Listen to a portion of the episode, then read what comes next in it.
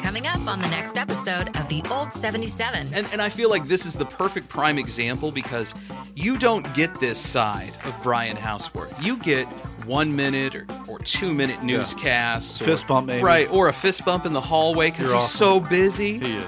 The guy is, I mean, he's the first one there and the last one to leave. And Literally. I, I've witnessed this. Literally. Like his work day gives me anxiety.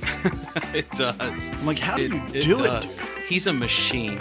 So we will have Brian Houseworth,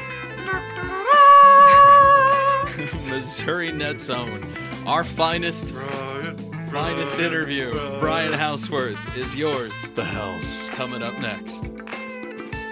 Help ensure future episodes by becoming a sponsor today. To find out how, email the old 77 podcast at gmail.com. This is the one and only Old 77.